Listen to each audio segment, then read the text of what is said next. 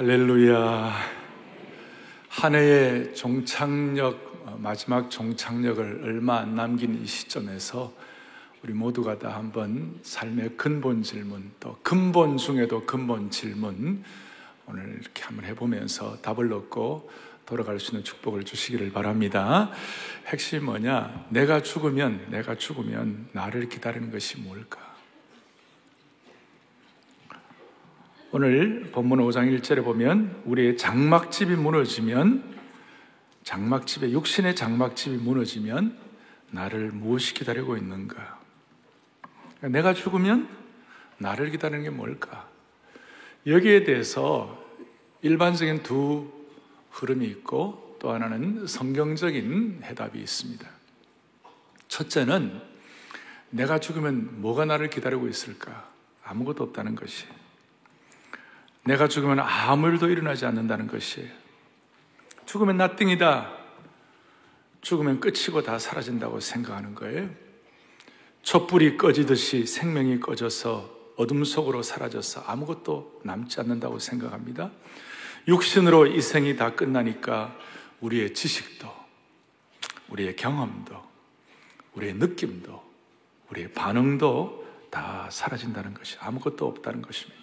마치 영혼이 없는 동물처럼 사라진다는 것입니다. 무신론자들이 대부분 이런 생각을 갖고 있습니다. 이런 죽으면 끝이다. 죽으면 아무 일도 일어나지 않는다. 이런 사생관을 갖고 있는 분들의 가장 큰 문제가 뭐냐? 절망감이에요. 깊고 깊은 절망감이에요. 여기는 어떤 가능성과 소망도 없어요. 그래서 희망이 없는 이 삶의 결과 살아있는 내내 실존하는 절망감이 날마다 확대되는 것입니다. 많은 우울증이 여기서 비롯되는 것입니다. 특별히 지성인들 가운데 염세주자들 가운데 이런 분들이 많이 있습니다. 또 하나는 이제 죽으면 끝이니까 그 극단으로 뭐냐 그 무서운 절망감 가운데서 오히려 극단적으로 에이 죽으면 끝이니까 될 되라 캐서라 써라 whatever will be, will be 현재를 분화비처럼 젊음을 불태우며 살다가 죽는 것입니다. 두 번째 흐름은 뭐냐? 죽음 이후에 뭐가 있다는 것이에요. 제가 뭐 쉽게 말하면 윤회로운 자들이에요. 죽음 이후에 뭐가 있던 내용은 이건 광범위한 것인데 대표적이고 보편적인 것 중에 하나가 타종교의 윤회와 같은 환생한다는 것이에요. 이런 것들은 어떻게 보면 불확실한 것들이에요.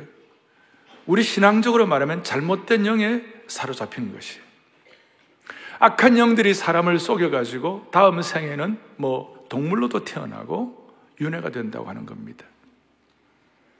광범위하게 퍼진 이런 생각들은 전혀 성경적이지 않습니다. 성경은 한 번 죽는 것은 사람에게 정하신 것이요. 반드시 그 후에는 심판이 있다고 말씀하는 것입니다. 그세 번째, 우리 성경적인 기독교적인 세계관을 통한 답이 있습니다. 이것은 제가 어떻게 주장하는 것도 아니고 예수님의 가르치심을 통해 확인하는 것입니다. 성경적인 답은 천국과 지옥이 반드시 있는 줄 믿습니다. 예수님의 영, 부활의 영이 임한 사람에게는 예수님처럼 부활을 체험하게 된다는 것입니다. 그리고 이것을 갖고 있을 때에 오늘 본문에 바울 사도의 고백대로 16절에 그러므로 우리가 뭐 하지 않으니 낙심하지 않으니 낙심하지 아니한다. 그러니까 성경적인 세계관을 갖고 있는 사람은 이 땅에 있는 수많은 우수 사려 가운데서도 낙심하지 아니한다. 그것 때문에 지난 20세기의 최고의 설교의 대가 중에 한 분이었던 말틴 로이드 존스 목사님은 82세, 81년 3월, 그러니까 그가 만 82세 되었을 때인데, 만 82세 때 죽음을 앞에 두고 가족들에 이렇게 말했어요. 아마 그분은 좀 연명하면 더 오래, 5년, 10년 더 살 수도 있었는데, 그가 이렇게 말해 가족들에게 치료를 위하여 더 이상 기도하지 말라. 주님의 영광으로 가는 나를 붙잡지 말라. Don't pray for healing. Don't try to hold me back from the glory. 한국식으로 말하면 이제 나는 주님 앞에 가니까 울고 불고 날 붙잡지 말라. 왜 그랬을까요? 오늘 로이드 존스 목사님도 또 바울도 죽음을 두려워하지 않는 것이에요. 왜냐하면 그리스도인이 죽는다는 것은 주님을 만나는 새로운 시작이기 때문에 그렇다는 것이에요. 바울은 늘 그래서 빌보스 1장 23절에 뭐라고 얘기하는가? 내가 그 둘 사이에 끼었을 둘은 뭐냐면 삶과 죽음이에요. 삶과 죽음 가운데 끼었으니 차라리 세상을 떠나서 그리스도와 함께 있는 것이 훨씬 더 좋은 일이라 그거 사모한다. 그렇지만 24절 내가 육신으로 사는 것은 너희를 위하여 더 유익한데 그 이유가 뭐냐? 내 사명 때문에 그렇다. 그래서 여러분 사명이 목숨보다 중요한 줄 믿습니다. 예. 세상 관점으로 볼 때 죽음은 인생의 화려한 색깔이 다 사라진 어둠의 시간이라고 생각합니다. 그러나 우리 그리스도인에게서 죽음은 인생의 봄, 여름, 가을, 겨울을 다 끝내고 이제는 인생을 새롭게 시작하는 예수님의 영원한 계절에 들어가는 것입니다. 그래서 우리 그리스도인들에게는 사계절이 아니라 우리는 오계절이 있는 거예요. 인생의 봄, 여름, 가을, 겨울 끝나고 우리는 예수님과 함께하는 영원한 계절, 예수님의 영원한 계절에 저와 여러분은 들어가신 줄 믿으셔야 되는 것이에요. 이 땅에서 주님은 우리를 주님의 제자로 살게 하시는 것이죠. 그렇게 주님의 제자로 최선을 다해서 사명자의 삶을 달려갈 길을 달리고 그 다음에는 믿음의 경주를 걷도록 부르신 것처럼 이 땅에서 그 다음 우리가 죽게 될 때 죽음은 주님이 우리를 홈으로 부르시는 것이에요. 좀 어려운 말로 소망의 중력이 우리를 당기는 시간이에요. 그 소망의 중력이 우리를 당기는 그 시간 예수님의 마지막 제자 훈련 종강 시간에 제자들 마지막 다 훈련하고 마지막 종강 시간에 요한복음 14장 1절로 3절까지 뭐라고 말씀하는가 또박또박 같이 보겠습니다. 너희는 마음에 근심하지 말라. 하나님을 믿으니 중요합니다. 2절 내 아버지 집에 그할 것이 많도다. 그렇지 않으면 너희에게 일렀으리라. 내가 너희를 위하여 거처를 예비하러 가노니 3절 가서 너희를 위하여 거처를 예비하면 내가 다시 와서 너희를 내게로 영접하여 나 있는 곳에 아멘 나 있는 곳에 너희도 있게 하리라 그렇다면 오늘 중요한 질문합니다 그리스도인에게 있어서 인생 최고의 날이 언젠가? 여러분과 저에게 있어서 인생 최고의 날이 언제인가? 우리가 태어났을 때입니까? 아니면 미치도록 사랑하는 사람과 결혼했을 때입니까? 아니면 세상에서 승승장구하며 성공의 가도를 달릴 때입니까? 언제가 인생 최고의 날이에요? 여러분, 그게 아니에요. 우리 그리스도인에게 있어서 인생 최고의 날은 우리가 죽는 날입니다. 자, 오늘 본당에 들어오신 분, 오늘 방송으로 들어오는 분들, 지금 별관에서 여러분들 예배를 드리고 계시는데, 다시 한번 말씀드립니다. 우리 그리스도인에게 있어서 저와 여러분의 생애의 최고의 날은 우리가 죽는 날입니다. 아주 몇 번은 안 했어요. 아, 몇번 하면 했어요. 주님이 우리를 주님의 품 안으로 부르시는 그 날이 여러분과 저의 인생의 최고의 날인 줄 믿습니다. 주님 앞에 서는 날이에요.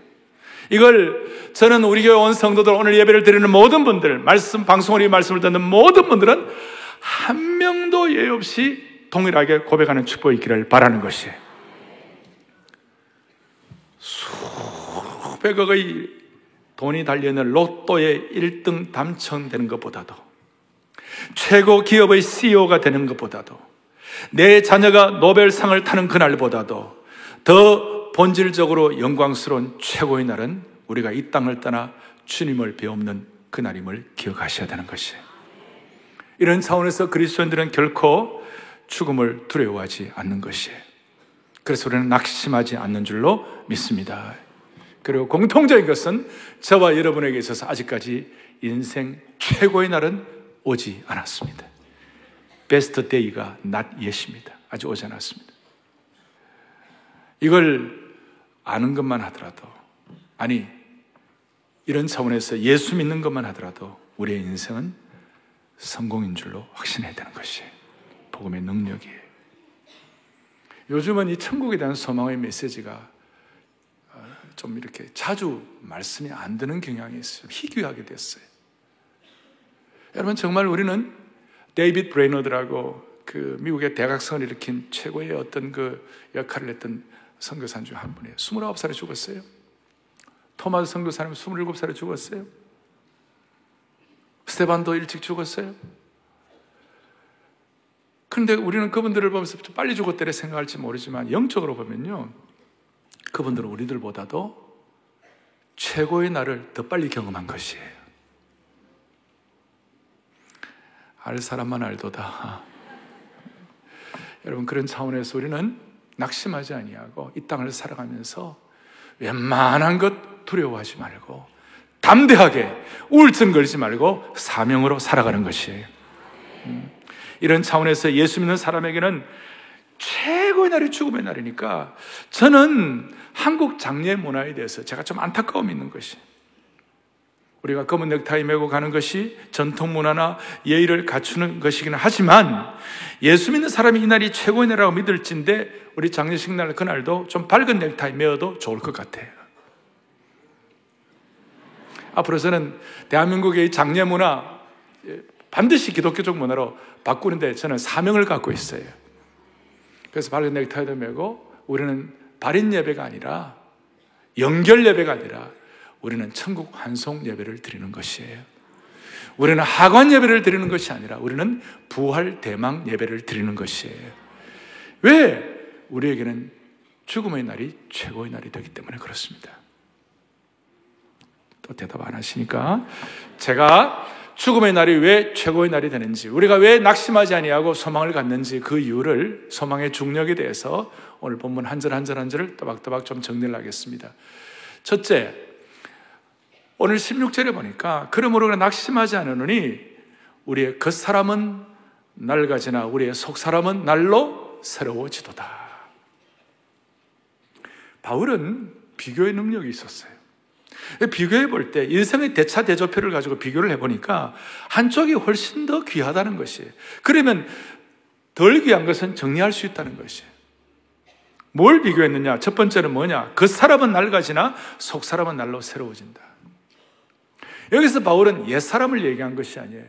여러분이나 저나 우리의 옛 사람은 정리되었어요. 옛 사람은 육신의 부패한 본성, 아담의 자손이 갖는 아담의 죄의 DNA를 갖고 있는 예수님의 보혈로 처리되지 않는 우리의 과거의 어떤 속성, 이것을 옛 사람이라고 그래요. 우리는 예수님의 보혈로 구원받을 때 우리의 옛 사람은 정리된 줄로 믿습니다. 음. 그런데 우리의 그 사람은 이거는 우리의 육신의 늙음을 얘기하는 것입니다.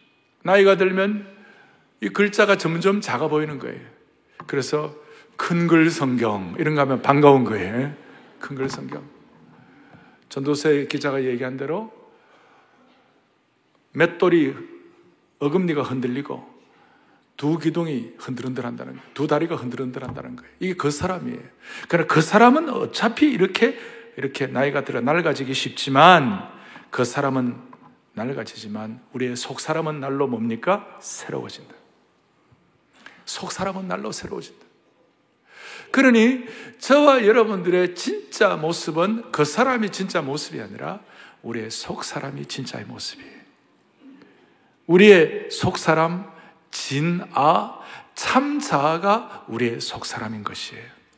그러니까 바울이 생각하기에 우리가 소망을 가지고 낙심하지 않는 이유가 뭐예요? 우리 천국에 대한 소망이 확실한 이유가 뭔가?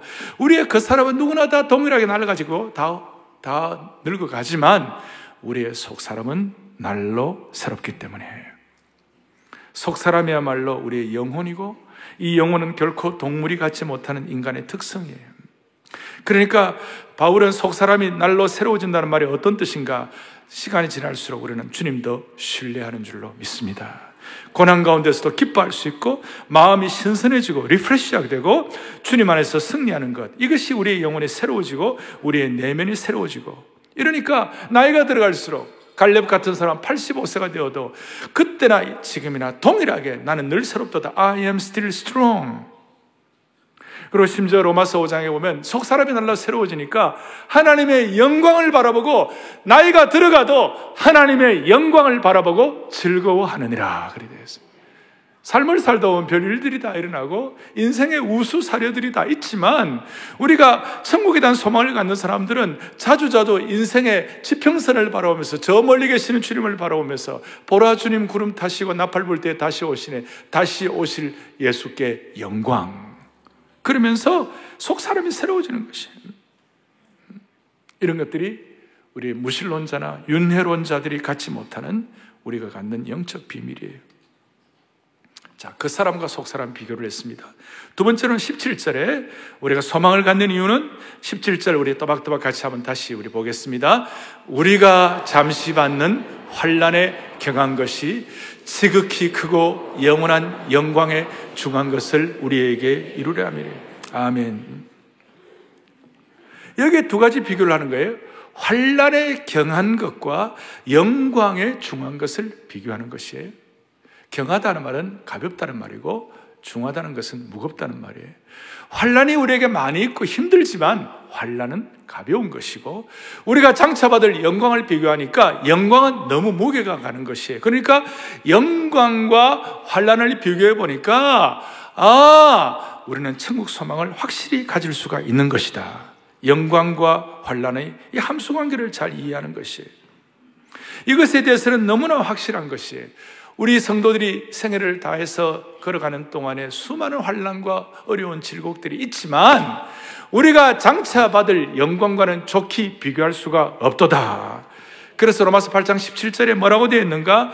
그와 함께 영광을 받기 위하여 그다음 뭡니까? 고난도 함께 받아야 할 것이니라. 이렇게 말씀할 수 있습니다. 여러분 지금 고난 받고 있습니까? 반드시 영광이 따라오는 줄 믿으셔야 되는 것이. 인생살이 고달파도 영광이 다가온다는 것이에요. 아무리 어려워도 적어도 우리에게는 인생 마지막 죽음의 그 순간이 우리의 최고의 날이 될 수 있도록 하나님이 만들어 주시는 것이에요. 제가 우리 교회 교우들을 보고 우리는 영가족이다 그런 얘기를 하잖아요. 영가족이란 말은 처음에는 영원한 가족이다. 또 영적 가족이다 이런 말씀을 드리는데 영가족이라는 말은 영광과 고난도 함께 받는 가족이다. 그 모든 성도들이 고난이 있어요. 그런데 영광의 중한 것과 비교해 볼 때는 고난은 가벼운 것이다. 바울은 이 비교의 능력이 탁월했고 확실했습니다.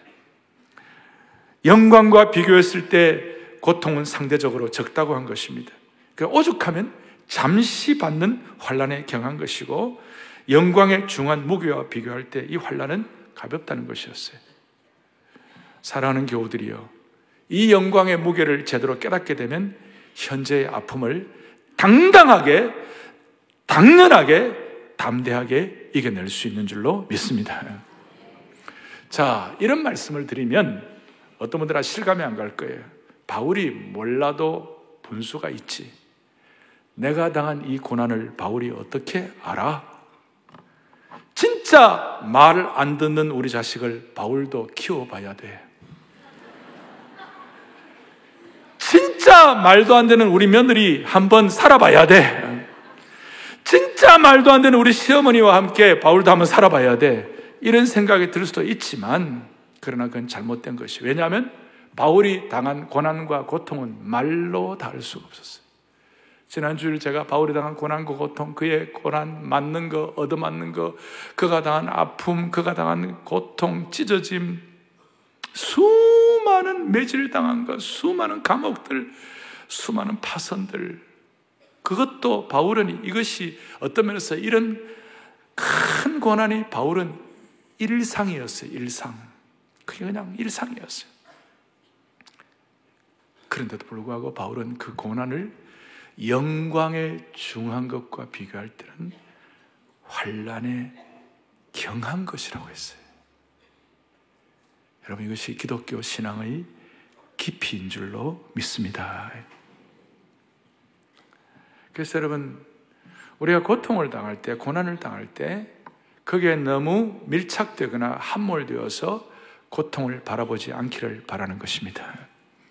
저는 목회를 하면서 저분의 신앙의 성숙도가 어떤가, 누구의 신앙이 얼마나 성숙한가 하는 것을 판단하는 기준이 제게 있다면 성도들 한 분한 한 분이 고통과 고난을 어떤 세계관, 어떤 시각으로 바라보는가. 거기에 대해서. 그러니까 고통과 고난에 대한 그 성도의 반응이 그분의 인격이에요. 고통에 대한 반응과 태도가 그 사람을 정의하는 것이에요. define 하는 것이에요. 여러분과 저의 삶의 됨됨이를 말하라 그랬을 때, 물론 우리가 하나님 앞에서 내가 단독자로 섰을 때, 아무도 없을 때 내 인격이 하나님 앞에서 어떤 사람인가, 그것도 우리 인격이 됨됨이기도 하지만 성숙도를 얘기할 때에 고통과 고난 앞에서 우리가 과연 어떤 태도를 취하고 반응을 하느냐가 그 사람의 인격과 성숙이라는 것을 믿으시기 바라는 것이에요. 그 바울은 엄청 성숙한 분이죠. 그가 일상으로 당하는 그 수많은 고통을 하나님의 영광, 영광의 중앙과 비교했을 그는 가벼운 것이라고 그랬으니까요.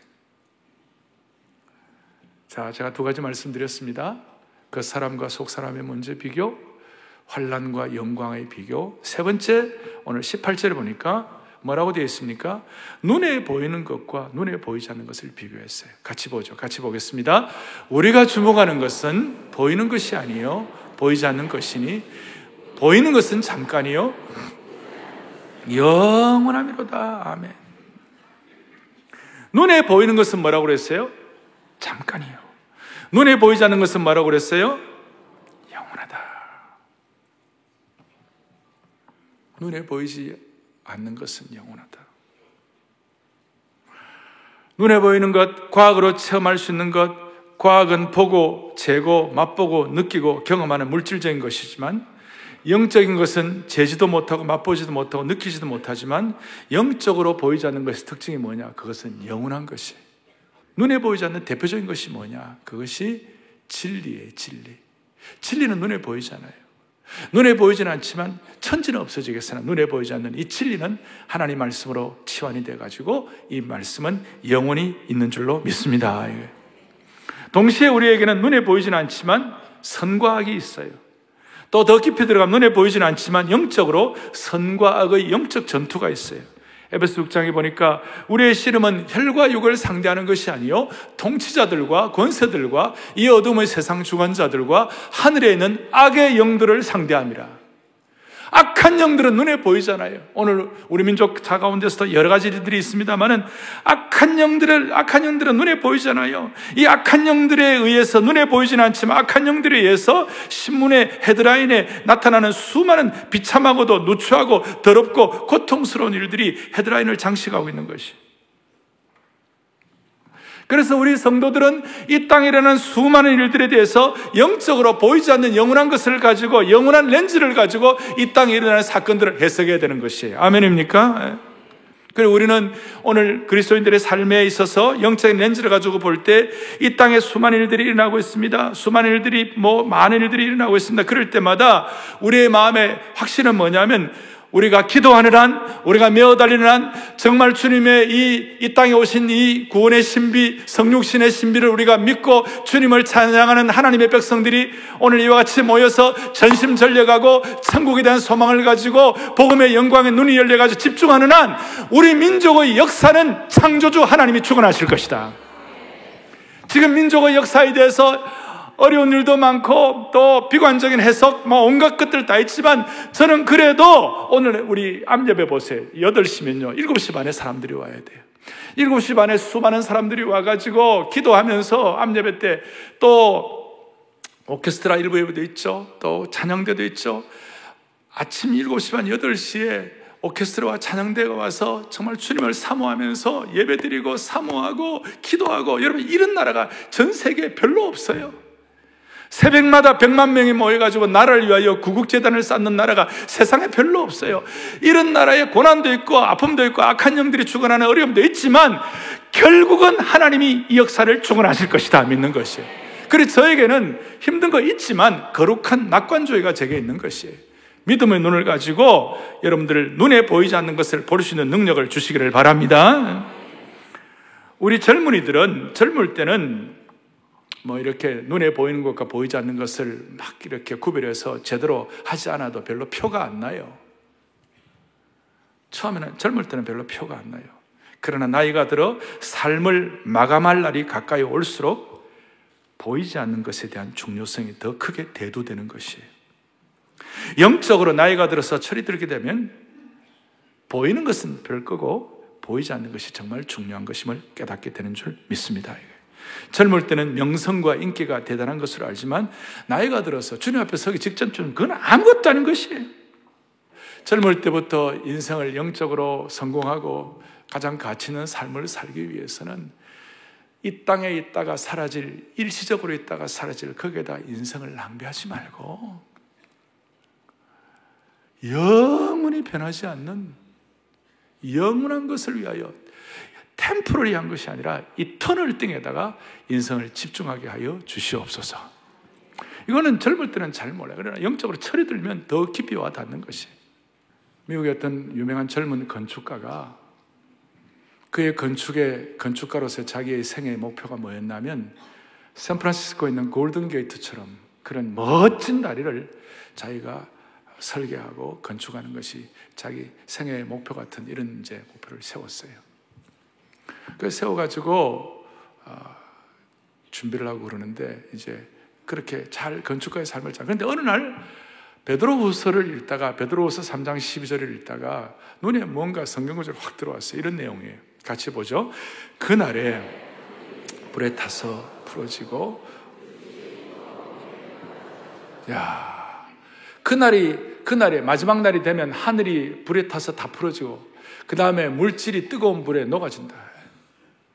이 땅에 있는 것들이 다, 이 땅에 있는 모든 물질이 녹아진다. 이럴 때 갑자기 이분이 그래서, 어, 그럼 내가 그때 만들어 놓은 멋진 다리는 어떻게 되는 거지?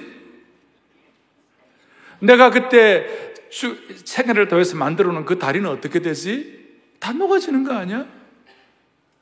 그러니 이 땅에 살면서 내게 주신 은사를 따라서 직업 소명을 가지고 잘, 잘 우리가 살아야 되지만, 그러나 궁극적으로는 이 땅에 있다가 풀에 어, 타서 없어질 것들, 녹아질 것들에 대해서 인생을 집중하지 아니하고 영원한 것에 집중해야. 영원한 것이 뭘까?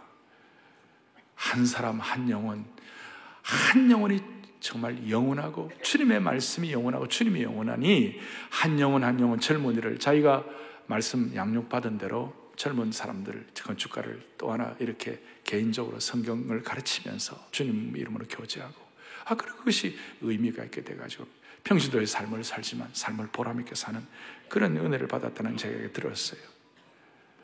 사랑하는 교우들이요, 우리는 눈에 보이지 않는 것이 눈에 보이는 것보다 더 중요한 것을 깨닫는 비교의 능력이 확보되기를 바라는 것입니다. 이 모든 것들을 이제 총종합을 해서 5장 1절에 이 세 가지들을 종합해 가지고 만일 땅에 있는 우리의 장막집이 무너지면 하나님께서 지으신 집, 그 손으로 지은 것이 아니요 하늘에 있는 영원한 집이 우리에게 있는 줄 아느니라. 그러니까 이제 정리를 해서 육신의 장막과 영원한 집을 비교를 하게 된 것입니다. 육신을 위한 장막집과 하늘에 있는 영원한 집을 대조한 것이었습니다. 그리고 이 하늘에 있는 영원한 집을 설명할 때 뭐라고 설명하느냐 하면 하나님이 직접 지으신 집이라고 설명하는 것입니다. 바울은 이 말씀을 쓸 때 나름대로 자기의 체험을 갖고 썼어요. 바울의 생업이 뭐였느냐? 텐트 메이커였어요. 장막 짓는 사람이었어요. 바울이 장막을 지으면서 가죽을 이렇게 모두질 해가지고 장막을 짓고 할 때에 이제 비가 오거나 이렇게 시간이 지나면 이 가죽이 찢어지기도 하고 또 그 장막에 비가 새기도 하고 기둥을 세운 기둥이 흔들리기도 하고 그런 낡은 장막이 되어가지고 교체도 해야 되고 이런 것들이 이제 바울의 삶에 경험된 것이었기 때문에 그 경험된 걸 가지고 이런 찢어지고 교체해야 되고 낡아지는 장막집과 비교해가지고 천국에 있는 집은 주님이 지으셨는데 그 집은 영원한 집인데 그 영원한 집에 대해서 뭐라고 설명하고 있는가 아주 중요한데 5장 1절 뒤에 하늘에 있는 영원한 집이 우리에게 있는 줄 아느니라. 제가 이걸 말씀을 묵상하면서 준비하다가, 어허, 참 특별하구나. 우리는 주로 하늘에 있는 영원한 집이라고 그러면 미래형으로 얘기하는데 하늘에 있는 영원한 집이 우리에게 있는 줄 아느니라 시제를 보니까 이거는 현재형이에요. 저와 여러분에게 하늘에 있는 영원한 집이 오늘 현재형으로 우리에게 있는 줄 아는 그런 축복을 주시기를 바라는 것이. 현재형으로, 현재형으로. 땅에 있는 장막집에 있으면서도 이걸 현재형으로 누릴 때에 마음의 자세가 뭐냐면 5장 2절 뒤에 참으로 우리가 여기서 단식하며 이 땅에 살아가면서 하늘로부터 오는 우리 처소 덧입기를 간절히 사모하노라. 이 땅에 있으면서도 영원한 집을 사모하는 축복을 갖게 되는 것입니다. 할렐루야. 이런 의미에서 하늘에 있는 영원한 집을 사모하는 백성들에게는 죽음이 최고의 날이요. 죽음은 믿지 않는 자에게는 형벌이지만, 믿지 않는 자에게는 죄값 으로 인한 형벌이지만, 그리스도인들에게는 최고의 날이니 영광의 궁전에 입성하는 줄로 믿습니다. 죽음은 우리 그리스도인에게서 벽이 아니라 문이, 영광의 문이 되는 줄로 믿습니다. 죽음은 영원한 집에 들어가는 첫 집들이 하는 날이 되는 줄로 믿습니다. 이런 확신이 있을 때 우리는 세상 사람들과 사는 것이 같지 않다는 것입니다. 그래서 그리스도인들에게는 이 영원한 집에 관해서는 과거나 미래가 아니라 영원한 현재를 확인하게 되는 것입니다. 영원한 현재. 자, 이제 좀 정리합시다. 사랑하는 형제자매 여러분, 우리가 신앙생활 하면서 1년, 2년을 기도해도 응답받지 못하고 고통하는 것이 있을 수 있어요. 5년을, 7년을 기도해도 해결이 안 되고 문제가 남겨질 수도 있어요. 고난 가운데 사업도 실패하고 어려움을 겪는 것도 있을 수 있어요. 그런데 여러분과 저에게 또 우리의 삶의 일반적인 모든 그리스도인의 삶에 있어서 문제와 고통이 떠나지 않는 이유가 뭘까요?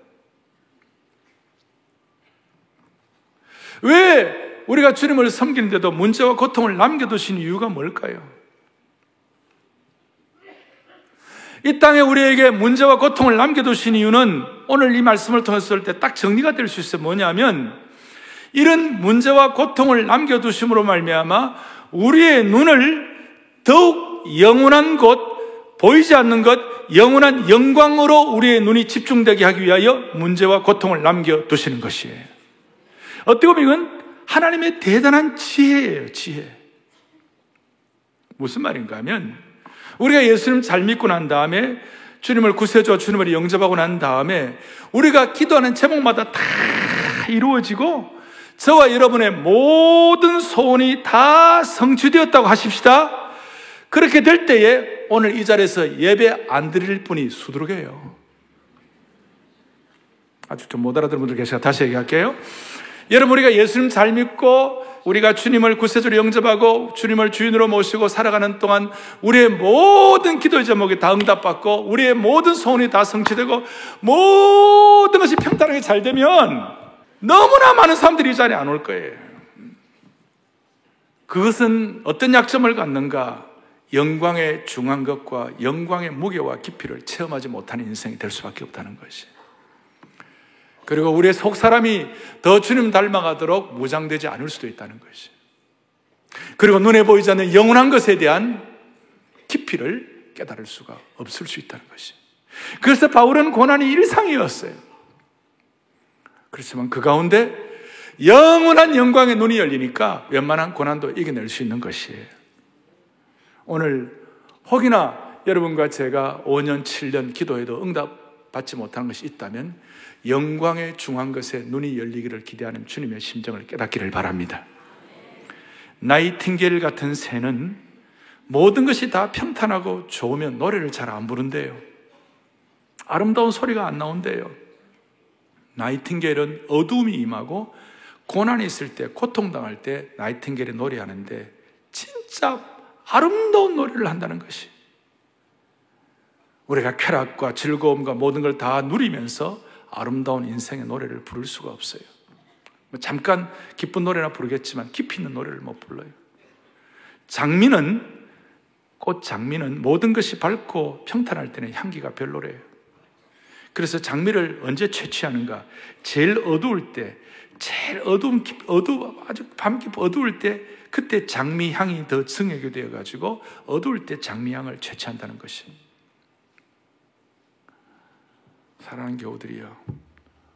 오늘 우리에게 있는 여러 가지 고난, 고통이 있고, 기도의 제목이 있지만, 이걸 통해서 눈에 보이지 않는 것의 소중함, 하나님의 영광의 눈이 열리기를 바랍니다. 이제 결론을 내리겠습니다. 어떻게 생각하면 지금까지도 중요하지만 이 결론을 여러분 조금 더 깊이 있게 생각을 해 주셔야 될 것 같습니다. 어떤 분들은 환란이 경한 것이라 하더라도 고난이 너무 크니까 슬픔의 무게에 너무 많이 짓눌리고 거기에 깨어지고 붕괴된 분들에게는 오늘 이 말씀이 어떤 의미가 있겠는가? 예를 들어 추위로 얼어 죽어가는 사람에게 불의 따뜻함만 말한다면 실제로 추위가 해결되지 않을 수도 있고 불면증으로 고통하는 분들에게 숙면의 유익을 말한다면 그건 좋긴 하지만 실제로 숙면이 안 될 때는 어떻게 하겠어요? 배고픔과 기아에 허덕이는 사람에게 풍성한 먹거리에 대해 말만 한다면 실제로 그 와닿아야 되는데 지극히 슬픔을 당한 분들에게 그냥 상심하지 말라고 합력하여 선을 이룬다고 맞기는 맞지만 실제로 안 닿을 때 어떻게 하면 좋겠어요?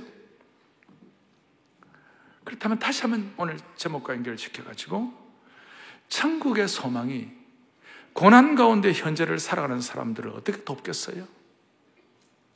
아까 말씀한 대로 천국은 미래적인 것이 아니라면 천국이 현재적인 것이라면 5장 1절에 있는 것처럼 하늘에 있는 영원한 집이 우리에게 있는 줄 지금 안다면 이걸 어떤 식으로 우리가 지금 우리가 이걸 확인해야 되고 이것으로 영향을 받아야 될까요? 어제가 주님께서는 이렇게 말씀하셨어요. 누가복음 17장에 보니까 천국은 하나님의 나라는 너희 안에 있느니라 그랬어요. 그러면 그러면 우리는 하나님의 나라와 천국을 어떻게 이해해야 될까요? 물론 우리는 새로 살면서 우리가 죽음 후에 장착할 그 새로 삶에 대해서 우리가 마음의 소망을 가지고 살아가고 있어요. 그렇지만 오늘 현재적인 고난 가운데서 그 슬픔의 목에 짓눌려가 고통하는 분들에게는 도대체 어떤 의미가 있는 것이에요? 천국은 딱 일단 하나 그리스도의 보혈의 피로 우리가 천국 가는 줄로 믿습니다. 예수님의 보혈의 피로 천국 가는 줄로 믿습니다. 이거예요. 그럼 우리 다 이 공통된 것이에요. 그리고 또 하나 영원한 생명은 영원한 생명은 영생은 어떻게 되는가? 영생은 요한복음 17장 3절에 보니까 영생은 곧 유일하신 참 하나님과 그가 보내신 자 예수 그리스도를 아는 것이니라 그랬어요. 천국, 천국은 그리스도의 보혈로 가는 줄로 믿습니다. 영생은 예수님 아는 것인 줄로 믿습니다. 그럼 이것이 오늘 현재의 고통에 짓눌려가 살아가는 분들에게 이것이 무슨 의미가 있느냐 이 말이에요. 그러려면 오늘 바울이 이해한 것 하나를 좀 정리를 해야 돼요. 그것이 뭐냐? 영원함에 대해서, 이터너티, 영원함에 대한 이해가 바로 되어야 되는 것이. 우리는 영원함을 얘기할 때 영원함을 시간에 대한 단위라든지 장소에 대한 개념으로 이해하기 쉬워요. 그러나 영원함은 시간에 대한 단위도 아니고 장소에 대한 개념도 아니에요. 여러분, 영원함은, 영광스러운 영원함은 뭐냐? 관계에 관한 것이에요. 자, 영원은 읽어보겠습니다. 영원은 시간의 단위가 아니고 장소의 개념도 아니고 뭐예요? 관계라는 것이에요. 그러니까 천국에 대한 소망이 오늘 우리를 어떻게 살리느냐 그랬을 때에 우리는 영원한 것에 대해서 눈을 뜨는 사람인데 이 영원이란 것은 시간의 단위도 아니고 장소에 대한 개념도 아니라 관계인데 누구와의 관계예요? 예수님과의 관계가 되는 것이에요. 그러니까 오늘 이 땅에서 천국에 대한 소망을 누리며 살기를 위해서는 오늘 다시 한번 정리할 저와 여러분들은 주님과의 관계가 어떤가 정리해야 되는 것이에요. 이 땅에서 그래서 그리스도의 삶은 시간이 지날수록 주님과의 더 나은 관계가 되어야 되는 것이에요. 제가 사랑의 교회 목회자로서, 담임 목회자로서 여러분을 섬기는 것은 저는 지극히 중요한 제 사명으로 알고 있어요. 그러나 막 극단적으로 말하면 저의 삶의 목표는 사랑의 교회 담임 목사직을 잘 수행하는 것이 아니라 주님과의 더 나은 관계가 더 중요한 것이에요. 그 주님과의 더 나은 관계가 있으면 웬만한 것들 끄떡도 안 하는 것이에요. 그러니까 이 땅에서 천국에 대한 소망을 가지고 영원함에 대한 눈을 떠가지고 우리가 이 땅에 는 모든 큰 짓눌리는 고난과 슬픔을 이겨낼 수 있는 방법은 뭐냐면 오늘 천국은 영원함은 시간도 장소도 아니고 주님과의 관계이기 때문에 주님과의 관계를 묵상하는 것이에요. 그리고 주님과의 관계를 강화하는 것이에요. 주님을 더 배우고 주님을 더 알아가고 주님을 더 모시고 사는 것이에요. 그렇게 될 때 우리는 이 땅에서도 천국을 누릴 수가 있는 것입니다. 자, 시간이 없어 정리를 했어요. 주님과의 더 나은 관계, 영원함을 해결된 사람은 자, 읽어보겠습니다. 예수님과의 친밀한 관계는 우리에게 죽음에 대한 통찰력과 은혜를 준다. 아멘. 계속 예수님과의 친밀한 관계는 우리가 죽음의 계곡을 지날 때에 선한 목자가 된다. 아멘. 세 번째, 예수님과의 친밀한 관계는 우리가 죽음과도 같은 고난의 상황에서도 다른 영혼들을 격려하는 자가 되게 한다. 아멘. 마지막, 예수님과의 친밀한 관계는 우리에게 죽음의 날을 최고의 날로 만들어준다. 아멘. 이 말씀 한 절 한절이 우리의 교훈이 되게 하시고 내 평생의 소원이 주님을 더욱 알아가는 축복이 있기를 주님의 이름으로 축복합니다. 가슴에 손을 얹겠습니다. 기도하시겠습니다. 자비로우신 하나님 아버지, 전능하신 하나님 아버지, 오늘 한 해의 마지막 종착역을 얼마 남은 이 시간, 천국에 대한 말씀이 희귀한 이 시기에 다시 한번 천국 복음을 듣게 하신 주님의 은혜를 감사합니다. 우리 가운데 무신론적인 사생관, 윤회적인 사생관을 가진 자가 아무도 없게 하여 주시옵소서.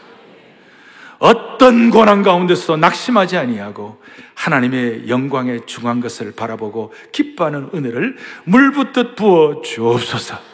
그리하여 온 성도들 한 분도 예 없이 죽음의 날, 주님 앞에 서는 그날이 우리 인생의 최고의 날이 되게 하여 주시기를 원하옵나이다. 무엇보다도 이 땅을 살아가면서 주님과의 더 나은 관계를 통하여 천국을 현재적으로 날마다 경험하게 하여 주시기를 소원하옵고 우리의 생명 되시고 소망 되시는 예수 그리스도를 받들어 간절히 기도 올리옵나이다. 아멘.